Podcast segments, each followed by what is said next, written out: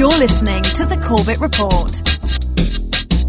CorbettReport.com. Well, you know things are bad for the purveyors of the paranoia propaganda garbage that has defined our post 9 11 world when even Time magazine and the New York Times starts calling you out on your paranoia propaganda for the garbage that it is.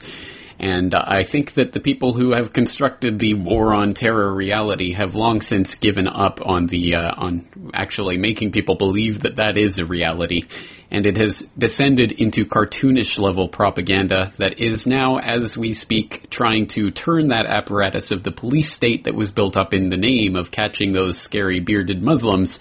And of course, it's turning that against the average U.S. citizen. As we know, it was intended to be turned around on all along. But it is interesting to see the unraveling of that entire paranoia propaganda paradigm that has, as I say, taken sway and taken hold over the American population for the past decade. And I have no doubt that every single person who is a regular listener to this broadcast or to this network or to any of the other alternative media sources that are out there will be well informed on these issues and are already 10 steps ahead of me, but I think it is important to go and document just how ridiculous this entire paradigm is and just how much it relies on, well, some very easily disproven falsehoods and uh, some some underhanded tactics that have been trotted out time and time and time again. Because when you peel back that thin veneer of the sensationalistic headlines that have dominated numerous cases over the past 10 years, you find behind each and every single supposed terror plot in the United States since 9-11, every single one of them were hatched by FBI informants, and then the FBI swoops in at the last moment to solve the crime and uh, and get garner all the headlines. Oh, the FBI has saved us from yet another deadly terrorist conspiracy plot. Oh, thank you, FBI. Thank you. Well, as I say, you know the jig is up when even the Time magazines and New York Times and other mainstream media corporate lapdog mouthpieces of the world are calling you out on it. And even that has begun to happen in recent years. So let's cast our mind back to May of 2007 when we had uh, that uh, that meeting, uh, the, the, the press conference on the steps of the uh, the, the the courthouse in Camden, New Jersey, where they the officials breathlessly announced to us that they had foiled an attempt by this ragtag band of would-be jihadi anarchists who wanted to take grenades and guns into Fort Dix and shoot the place up and kill American uh, so, uh, servicemen. Oh, I'm sure the people at Fort Dix are quivering in their boots at the uh, the prospect of these uh, complete nitwits who could probably not even tie their own shoelaces, really doing a lot of damage. But uh, let's use that as the basis for what uh, unraveling some of what this terror paradigm is really about. Back in 2007, Time magazine had its own expose of the Fort Dix conspiracy, in which it noted, quote, a Time investigation of the Fort Dix case shows that it is indeed an important prototype. Six years after 9 11, the U.S. government has begun to settle on a strategy for finding and stopping potential homegrown terrorists before they strike. Fort Dix offers a case study of this new and sometimes precarious method. The model is called preemptive prosecution, and like other preemptive strikes of late, it is risky. It means relying on often unreliable informants to infiltrate insular communities, and it means making arrests before anything close to a terrorist attack actually happens. The process sometimes ends with a trial, but not necessarily a conviction, and that may be beside the point. It is in all a messy and unsatisfying ordeal, and possibly the best available option. Well, of course, they have to throw that in at the end. Oh, yes, what a great option it is to trump up terror charges against people who could probably not tie their own shoelaces or count to ten even using both hands. But at any rate, we're gonna go into this and, and document some of these examples over the past several years of FBI created terror plots tonight on Corbett Report Radio.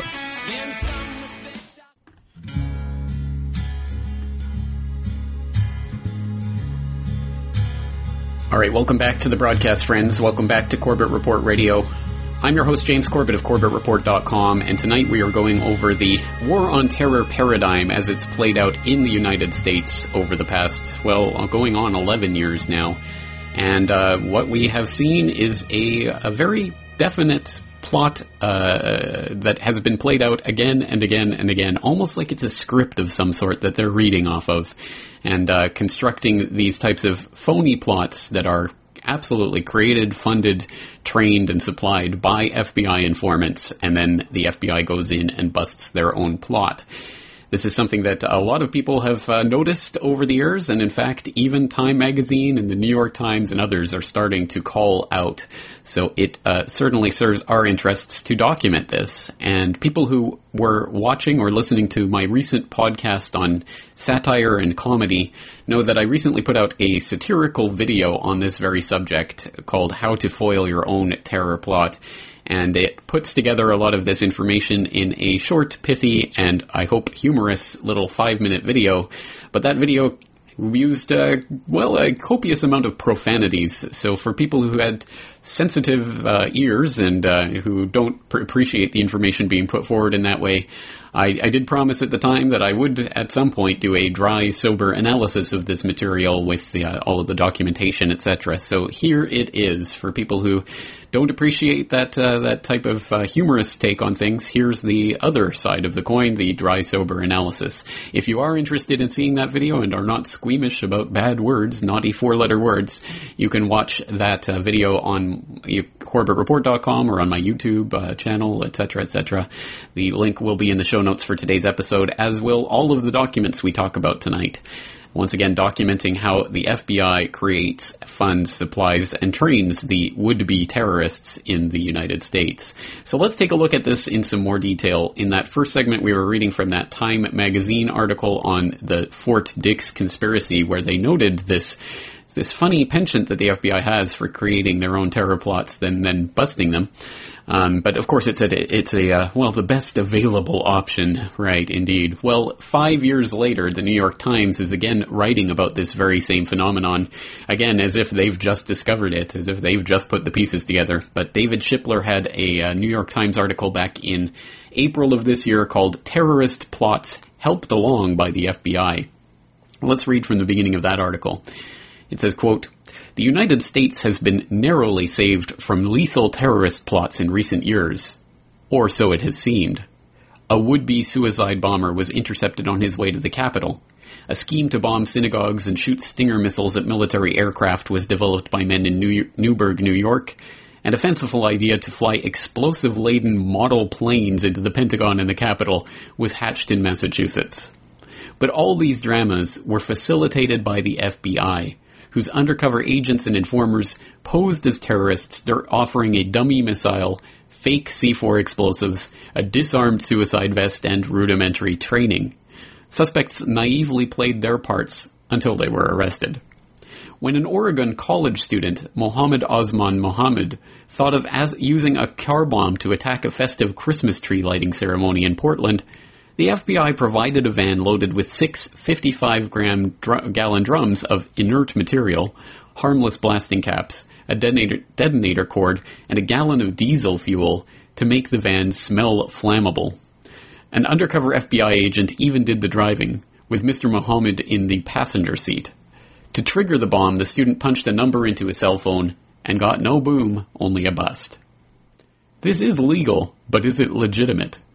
Without the FBI, would the culprits commit violence on their own? Is cultivating potential terrorists the best use of the manpower designed to find the real ones? Judging by their official answers, the FBI and the Justice Department are sure of themselves. Too sure, perhaps. Carefully orchestrated, uh, carefully orchestrated sting operations usually hold up in court. Defendants invariably claim entrapment and almost always lose because the law requires that they show no predisposition to commit the crime, even when induced by government agents. To underscore their predisposition, many suspects are warned about the seriousness of their plots and given opportunities to back out, said Dean Boyd, a Justice Department spokes- spokesman. But not always, recorded conversations show. Sometimes they are coaxed to continue. Undercover operations, long practiced by the FBI, have become a mainstay of counterterrorism, and they have changed in response to the post 9 11 focus on prevention. Prior to 9 11, it would be very unusual for the FBI to present a crime. Pr- present a crime opportunity that wasn't in the scope of the activities that a person was already involved in, said Mike German of the American Civil Liberties Union, a lawyer and former FBI agent who infiltrated white supremacist groups. An alleged drug deal would be set up, drug dealer would be set up to sell drugs to an undercover agent, an arms trafficker to sell weapons.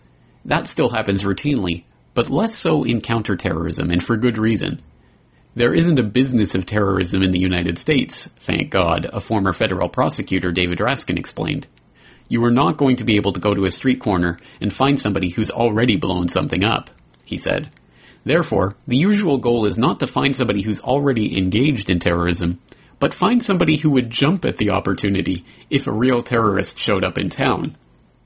And that's the gray area. Who is susceptible? Anyone who plays along with the agents, apparently. Once the snare is set, law enforcement sees no choice. Ignoring such threats is not an option, Mr. Boyd argued, given the possibility that the suspect could act alone at any time or find someone else willing to help him.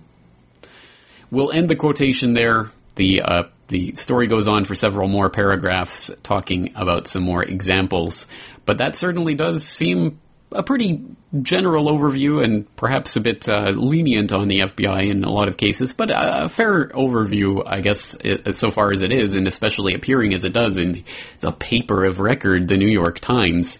So, what is going on here? Why on earth is Time Magazine and the New York Times coming along and well, spilling the beans on something that we've all known for many years, but that the general public may not have cottoned onto yet, that all of these terror plots are being manufactured by the same investigative agency that is supposedly foiling them. Well, I think this is really the, the coming out into the open of the the well, it's kind of a magician's trick, I guess, of pulling the, the tablecloth out from underneath the, the set table, and all the plates remain on the table. In this case, the tablecloth is is Al Qaeda, the, the, the terrorist boogeyman that they they were trying to convince us was the real cause of all of this Department of Homeland Security and the TSA pat downs and all of this. Oh, look, the scary bearded Muslims, they're going to kill us. Look, look at the Fort Dix Six, look at the Liberty City Seven, look at the Ohio Five, all of these, all of these people who have uh, come along in the last several years and been trotted out for their photo ops to show what, uh, what terrible people are plotting to blow things up in the U.S and uh, and that's been done so over and over in order to create that sense that the tablecloth is what's important. And now they're doing the little magician's trick. They're flicking the tablecloth out, and all the plates that the Department of Homeland Security, the TSA, the the infrastructure of the police state, the the destruction of posse comitatus, all of that stays on the table even when the tablecloth is removed, because everyone has been conditioned into the new war on terror paradigm. It's not about the bearded Muslim scary men per se say, it's just about anyone, anywhere being a potential thought criminal. And if they can affect this, if they can pull that tablecloth out and make us all forget what we were supposedly fighting for the past 10 years with all of this police state apparatus, then basically the public will have completely bought into the agenda that was laid out, well, well before 9-11 ever happened. But of course 9-11 was the precipitating, catalyzing event that made all of this possible. So let's look at some of these plots in some more detail because again, it is the exact same thing, literally the same thing over and over and over and over. FBI informants find a bunch of nitwits who are truly intellectually challenged uh, people with, uh, with, delusions of grandeur, and uh, they they find these people, they arm them, they train them, they fund them, they supply them, they give them a place to stay, and they coax them along in their little plots until finally they uh, they go swoop in and bust them. And again, it happens so many times. It's not even funny, I suppose. Although I did make my humorous video about the phenomenon because once again, it's one of those self-parodying things. But let's let's take a look at some examples. So let's go back to uh, to one of the uh, one of the ones that has uh, really set, I think, the paradigm in a lot of ways. It was the Liberty City Seven, and it was a bunch of people in Miami who were plotting supposedly to uh, blow up the Sears Tower, etc., and all of these types of things. Uh, just uh, just a ridiculous plot in so many ways. And uh, well, let's let's take a look at uh, what some of the things that uh, that that were really behind this. And first, let's take a look at the way that this was introduced to the world. So we'll take this from the Telegraph. Why not? Uh, it's it had a an article in June of 2006. Sect inspired leaders of Sears Tower plot. It says, quote, the alleged ringleader of a terrorist cell that planned to blow up the Sears Tower in Chicago was an adherent of an obscure black Islamist sect that was first investigated by America's Federal Bureau of Investigation in the 1950s, relatives said yesterday. According to an FBI indictment, Nazriel Batiste, 32, wanted to build an Islamic army to wage war against the United States government and provide material support to Al Qaeda. He and the six other accused lived in Miami. Relatives said that Batiste, described as a Moses like figure, who roamed his neighborhood wearing a robe and carrying a crooked wo- wooden cane as he recruited young men, based his teachings on those of the Moorish Science Temple of America.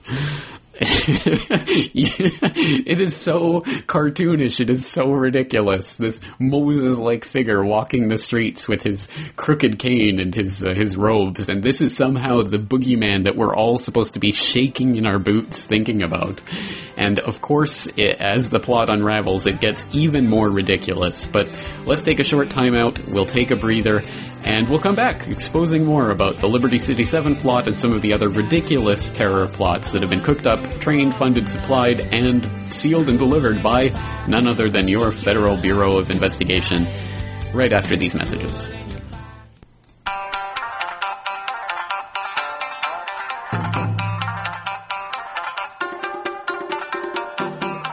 Welcome back to the program, friends. Welcome back to Corbett Report Radio. I'm your host, James Corbett of CorbettReport.com, and tonight we are going over the various ways that the FBI has concocted and then foiled its own terror plots. And the phone lines will be open for tonight if you want to get into to laugh at the ridiculous nature of some of the plots the FBI has asked the public to swallow, or if you're one of those people out there who maybe you really do cower in your bed at night dreaming about the Al Qaeda boogeyman that's coming to get you. Uh, either way, by all means, get in on the conversation 1 800 313 9443. But let's continue uh, talking about some of these ridiculous plots. And here we are going through the, the Miami uh, Liberty City 7 plot that was uh, that was trotted out in front of the public in 2006. And there, uh, we before the break, we were talking about this uh, Telegraph article, "Sect-Inspired Leaders of Sears Tower Plot."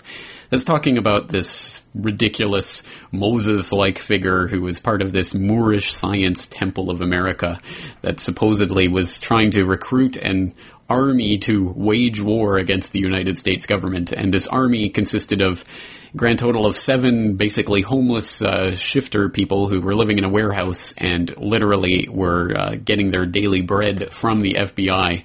Um, it's just a ridiculous story the more you look into it. And I will direct you to a Daily Show episode that I put in my FBI How to Foil Your Own Terror Plot, a humorous video, and I put it in episodes of Sunday Update before because uh, Jon Stewart did an excellent job of breaking this down and showing parts of the uh, press conference where the uh, Attorney General uh, Gonzales was talking about this and oh, it was such a deadly plot, and these men, oh, they were going to do such such horrible things. They wanted to raise an army, etc., etc. And then they show some of the uh, questions from the press during that press conference, basically asking, well, did these guys have any any actual weapons or any bombs or anything that uh, any technical knowledge to commit any of the acts they were talking about? Well, no, not really. Did they have any actual plans? Like, was, was there anything operational? Well, no, we would say it was more aspirational. Did they have any contact with Al Qaeda? Uh, no, they didn't. Uh, it was just such a humorous breakdown of what this plot really was, as opposed to what they were telling us what it was. But the first inklings that something was really wrong in this story for those who needed it from the mainstream came from the Washington Post in September of 2006 when they ran an article, FBI Role in Terror Probe Questioned. Standing in an empty Miami, Miami warehouse on May 24th with a man he believed had ties to Osama bin Laden, a dejected Nazriel Batiste talked of the setbacks to their terrorist plot and then uttered the words that helped put him in a federal prison cell. I want to fight some jihad, he allegedly said. That's all I live for. What Batiste did not know was that the bin Laden representative was really an FBI informant. The warehouse in which they were meeting had been rented and wired for sound and video by Bureau agents who were monitoring his every word. Within a month, Batiste, 32, and six of co- his compatriots were arrested and charged with conspiracy to aid a terrorist organization and bomb a federal building. On June 23rd, Attorney General Alberto Gonzales held a news conference to announce the destruction of a terrorist cell inside the United States, hailing our commitment to preventing terrorism through energetic law enforcement efforts aimed at detecting and thwarting terrorist attacks. But court records re- released since then suggest that what Gonzales described as a deadly plot was virtually the pipe dream of a few men with almost no ability to pull, pull it off on their own. The suspects have raised questions in court about the FBI informant's role in keeping the plan alive. The plot featured self-proclaimed militant religious leaders who referred to themselves as kings, talking of establishing their own nation inside the United States, called their headquarters an embassy, and discussed plans to train their recruits to use bows and arrows. One of their quixotic notions was to blow up Chicago's Sears Tower. Batista's father, a Christian preacher and former contractor who lives in Louisiana, told the news media after the indictment that his son was not in his right mind and needed psychiatric tre- treatment. Since the September 11, 2001 attacks, separating serious terrorist plotters from delusional dreamers has proved one of the FBI's most challenging tasks. The effort is complicated by the Bureau's frequent use of informants who sometimes play active roles in the plotting. So once again, yet again, the mainstream media sort of slipping in a little bit of truth in, in amongst all the, the crap that they are generally feeding the public. But that's the point, isn't it? They always lead with the sensationalistic headlines. Terror plot busted. Oh, we've got those terrorists. They were plotting to blow up the Sears Tower. And then months later, they'll quietly issue the retraction and say, oh, you know those scary bearded Muslim men we were talking about who were going to start an Islamic jihad war against America?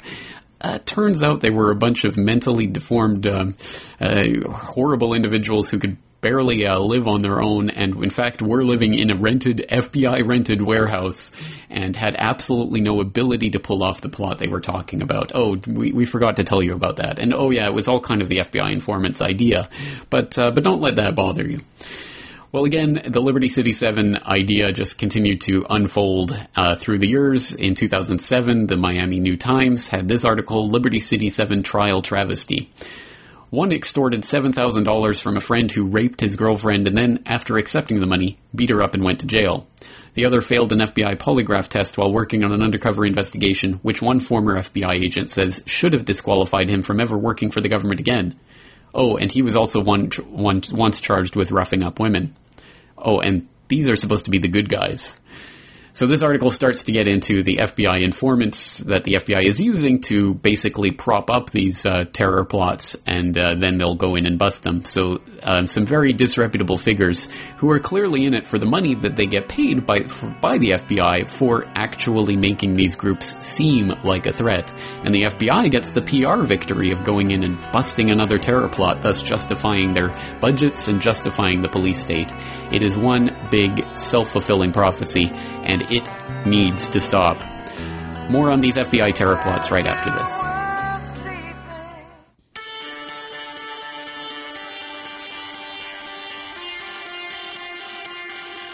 Okay, friends, welcome back to this night's edition of Corbett Report Radio. And tonight we are going through and documenting and putting in on the record some of the ridiculous terror plots that the FBI itself trained and funded and hatched and plotted and schemed into existence by paying informants to go in, stir the pot, create ridiculous plots, and then busting them at the last second, supposedly. Well, let's get into some more of these details. And just before the break, we were looking at a miami MiamiNewTimes.com article about the Liberty City 7 trial from 2007. And uh, let's continue reading from that article, which goes on to make an important point. It says, quote, all of America has heard about the bizarre Liberty City 7 tra- terrorism trial now winding down at the federal courthouse in Miami. It began with the arrest of seven members of an obscure religious sect in June of last year. At a nationally televised news conference, then U.S. Attorney uh, Alberto Gonzales told the country that the dirt poor black defendants were prepared to wage a full ground war on the United States.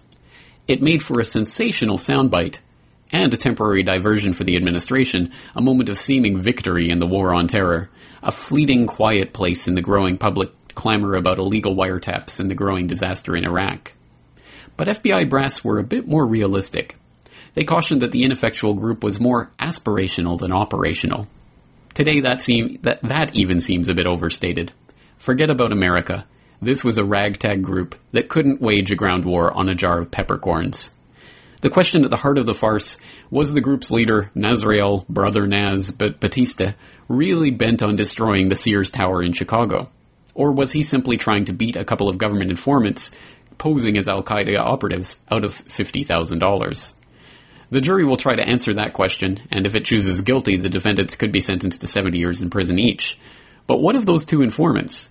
Who were these guys who posed as Al Qaeda jihadi? Who acted as, who acted as America's frontmen in a terror investigation that is now known around the world? What motivated them? The answer to that question is painfully obvious, and it's the same thing that Batista says was motivating him cold, hard cash. All right, I'll let you continue reading that article talking about the informants who were behind the the, that Liberty City 7 plot, but it does make an important point that, of course, the, the informants are in it for the money. The people that they are paying are in it for the money, who are usually unemployed and unemployable and homeless people who literally can't make ends meet from day to day, and suddenly someone's coming along offering them tens of thousands of dollars if they'll just go and take some video of this building or uh, it's put on record that they want to blow up that building. And suddenly they're getting all this money and the things are good until the FBI comes in and busts them. It's win-win-win. The, the people who are homeless get a place to stay, like the FBI created, rented, funded, and uh, secretly surveilled warehouse for the Liberty City 7.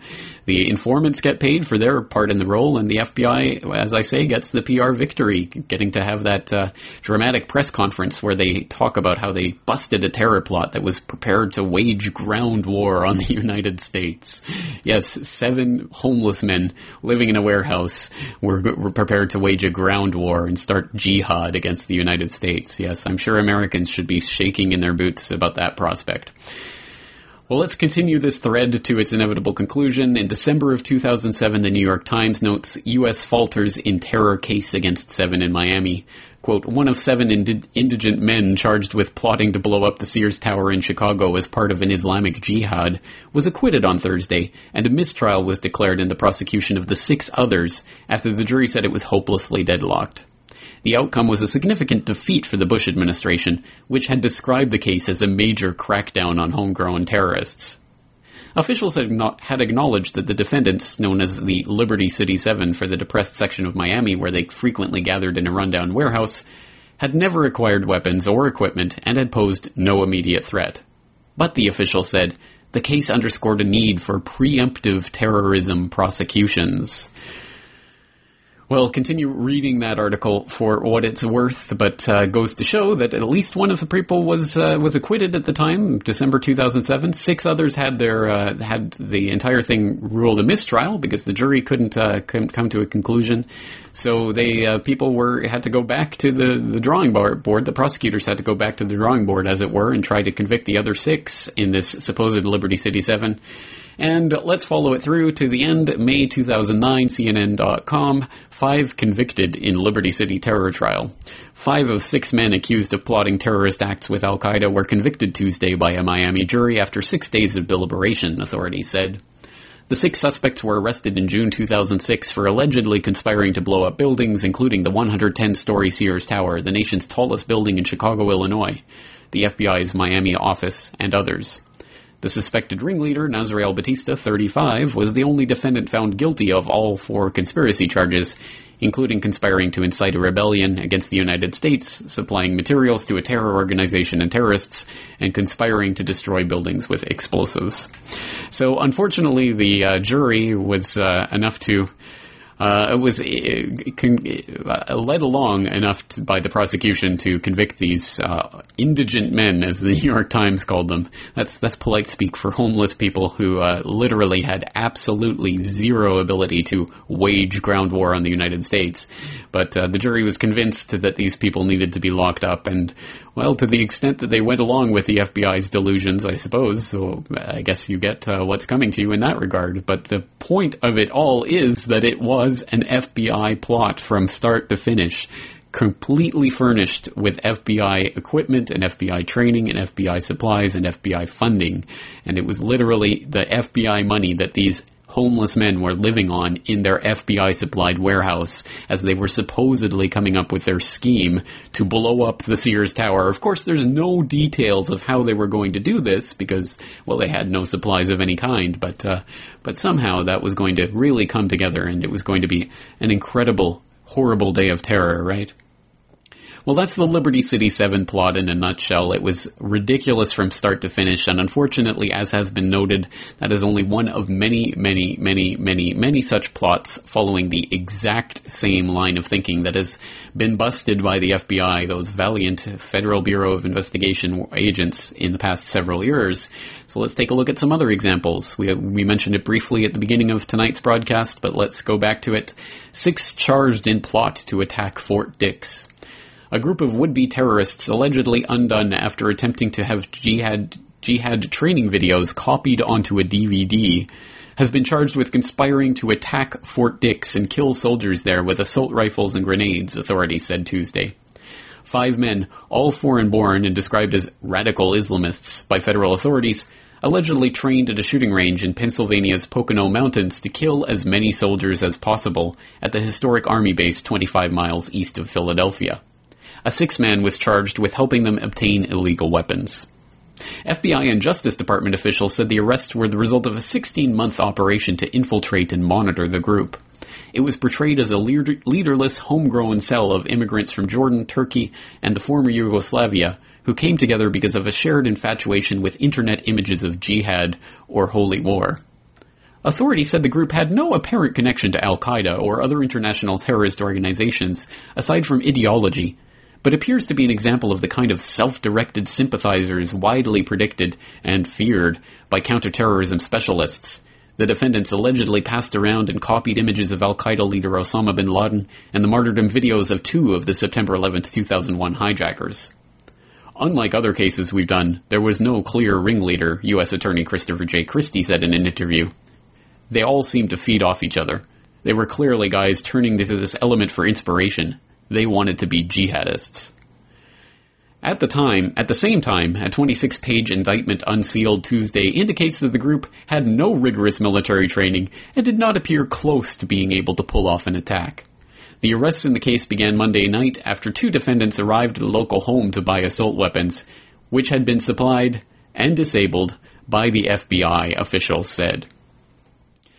And the article goes on from there, but it talks about how, once again, this great plot was foiled when these these scary Islamic militants went to get their DVD, their videos, their jihad training videos copied onto a DVD at a store. So the uh, the gig was up, and the FBI could really no longer continue to monitor this group, which had absolutely no ability, once again, to pull off this incredible Fort Dix attack on this army installation that they were talking about. No ability to pull it off whatsoever, but the FBI swooped in and just at the last moment busted this uh, terror Once again, I don't imagine that anyone in America's armed forces is living in fear of these types of uh, radical Islamists who uh, come together in this leaderless uh, cell to plot these ridiculous attacks on army installations. It is a total faux plot dreamt up and once again supplied by the FBI, supplied with the fake weapons that then they could go in and bust and say, look, they were trying to do what we said they were trying to do. So the Fort Dix 6, just another iteration of the Liberty City 7. And it happens again and again and again. 2010, FBI apparently set up U.S. teen blamed for fake car bomb. Boy told undercover agents he could get a gun because he's a rapper. Authorized article containing jihad workout tips. A Somali born American teenager was apparently set up by federal law enforcement officials who posed as radical Islamic fighters and lured the young man into a plot he believed would lead him to detonate a car bomb at an Oregon Christmas tree lighting ceremony. The bomb, provided by FBI agents, was inert and did not pose a threat to the public safety, according to the U.S. Attorney's Office in Oregon. Oddly enough, Arthur Balizan, an FBI agent in Oregon, contra- contradicted the U.S. Attorney's Office, suggesting that the threat posed by 19 year old Mohamed Osman Mohamud was very real.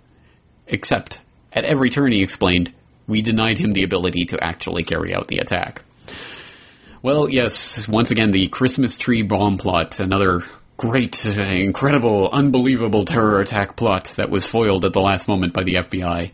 And once again, the absurdity of it coming through, shining through from this would-be rapper who could uh, get guns and who was writing articles about jihad workout tips. I mean, you can't make this stuff up. These people are complete morons and uh, literally could probably not get a job flipping hamburgers at a local McDonald's, and yet they are supposed to be the people that we are living in constant terror of, and why we need the total uh, 100% Orwellian police state watching over us at all times in order to keep us safe from nitwits and dipsticks like these. Uh, let's move along. Um, this one coming from 2012. It says, Unmasked, meet the FBI's bridge bomb plot snitch. This talking about the uh, those anarchists in Cleveland who were apparently going to uh, blow up a plot, a bomb, a bridge in in the Cleveland area as part of their terror attack on the U.S. Their anarchist plot this time, not a not a Muslim plot. Well, this one again goes back to a paid FBI informant. This coming from the thesmokinggun.com.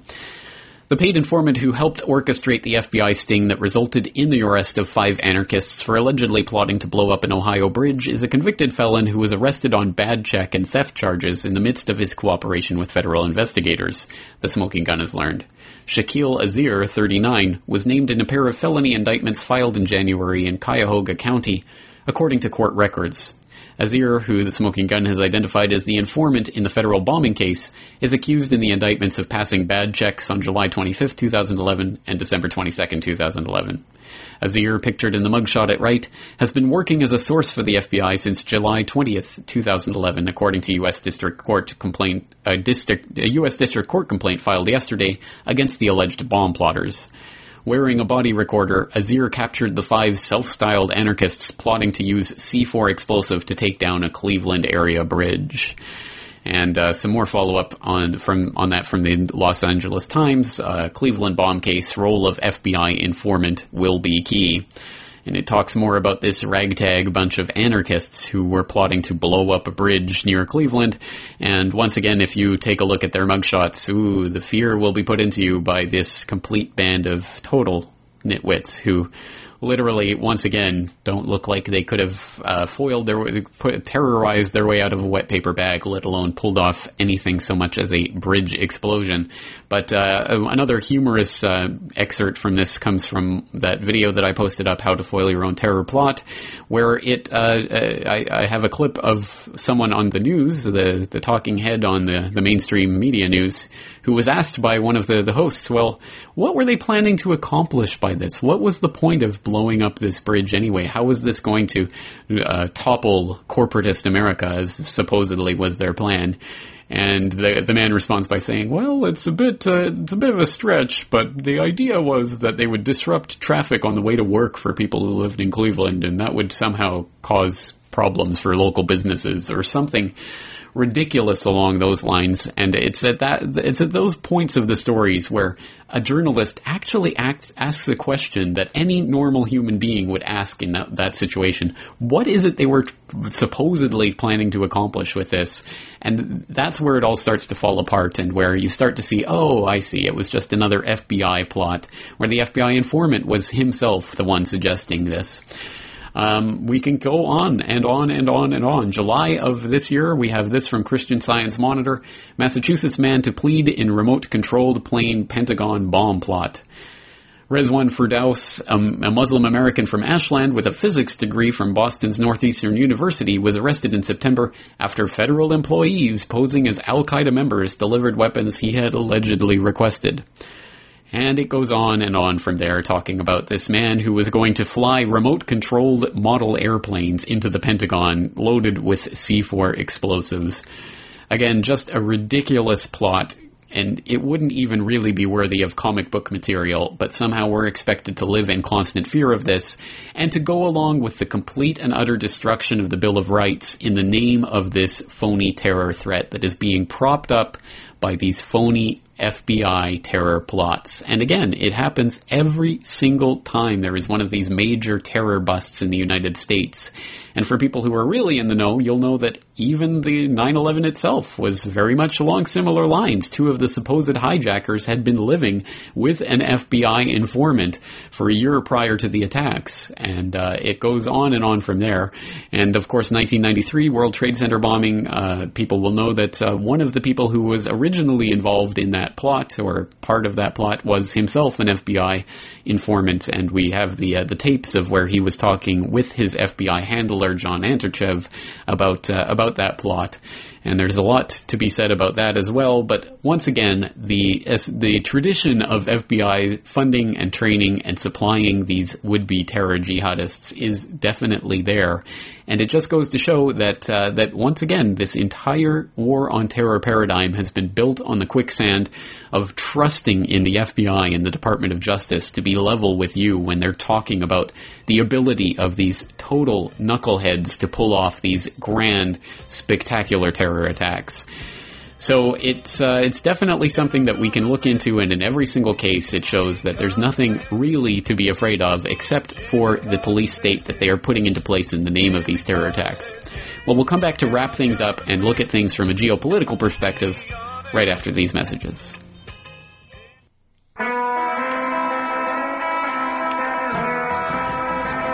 All right, friends, welcome back to the final moments of tonight's episode of Corbett Report Radio. Once again, I'm your host, James Corbett of CorbettReport.com, and I encourage everyone out there in the listening audience who hasn't yet done so to take a look at CorbettReport.com and the archives there with literally thousands of hours of completely commercial free media available for your download, listening, and viewing pre- pleasure. So I hope you make use of that resource and all of the links to all of the information for tonight's episode of the broadcast and every episode of this broadcast will be available there at corbettreport.com slash radio. Once again, I do rely on your support out there. So to everyone who is a signed subscriber to, uh, signed up subscriber to my website, and who uh, donates at least 100 Japanese yen a month to the cause, about $1.25 a month uh, to keep this website going. I truly do appreciate your support. But let's uh, finish up tonight's conversation about the FBI's uh, penchant for foiling its own terror plots, which we've documented at some length and nauseum tonight, and we could go much further into it, but I just really don't have the stomach for it because it is truly the same thing every single time. But let's finish up tonight with a an international take on how this works on the bigger geopolitical scale, because the exact same trick can be used in uh, in other contexts as well, as pointed out by Tony Cartalucci of the indispensable Land Destroyer blog at landdestroyer.blogspot.com. He had an article in February of this year called Washington, D.C. FBI Foils Own Terror Plot Again.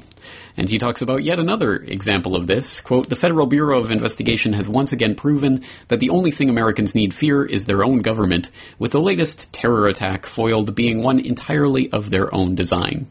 USA Today reports that a suspect had been arrested while the, by the FBI who was en route to the U.S. Capitol, allegedly to detonate a suicide bomb. While initial reports portrayed the incident as a narrowly averted terrorist attack, CBS would report that a high ranking source told CBS News that the man was never a real threat. The explosives the would be bomber carried were provided to him by, wait for it, the FBI during what they described as a lengthy and extensive operation. The only contact the suspect had with Al Qaeda was with FBI officials posing as associates of the elusive, omnipresent, bearded terror conglomerate. The FBI, much like their MI5 counterparts in England, have a propensity for recruiting likely candidates from mosques they covertly run. And then Tony goes into some of the history of exactly what we've been outlining tonight on the program, and then it starts to get interesting towards the uh, the end of the article here. The from uh, sorry, the risks uh, the risk rises expon- exponentially now with Israel being confirmed to be training, arming, and directing U.S. State Department listed terrorist organization, the People's Mujahideen of Iran, also known as Mujahideen-e-Khalq MEK. The U.S. has also played an extensive role in supporting MEK, who is currently carrying out a campaign of terror inside of Iran this is part of a plot by the U.S. In, in, indicated in its own policy papers, openly conspiring to provoke a war with Iran. And this is best encapsulated in the often cited quote from U.S. policy think tank Brookings Institution It would be far more preferable if the United States could cite an Iranian provocation as justification for the airstrikes before launching them. Clearly, the more outrageous, the more deadly, and the more unprovoked the Iranian action, the better off the United States would be. Of course, it would be very difficult for the US to goad Iran into such a provocation without the rest of the world recognizing this game, which would then undermine it. One method that would have some possibility of success would be to ratchet up covert regime change efforts in the hope that Tehran would retaliate overtly or even semi-overtly, which could then be portrayed as an unprovoked act of Iranian aggression. In other words, this is false flag terror, folks. This is how it works. You set up the enemy, you pay them, you fund them, you train them, and you either bust them if you want to get the PR victory, or you let the attack happen and you blame it on your political enemies. This is the essence of false flags. This is how it works, and this is how it's been working in the US for the past decade, at the very least. That's all the time we have for tonight, folks. Thanks for tuning in. I'll be here tomorrow night. So until then, thanks for listening and take care.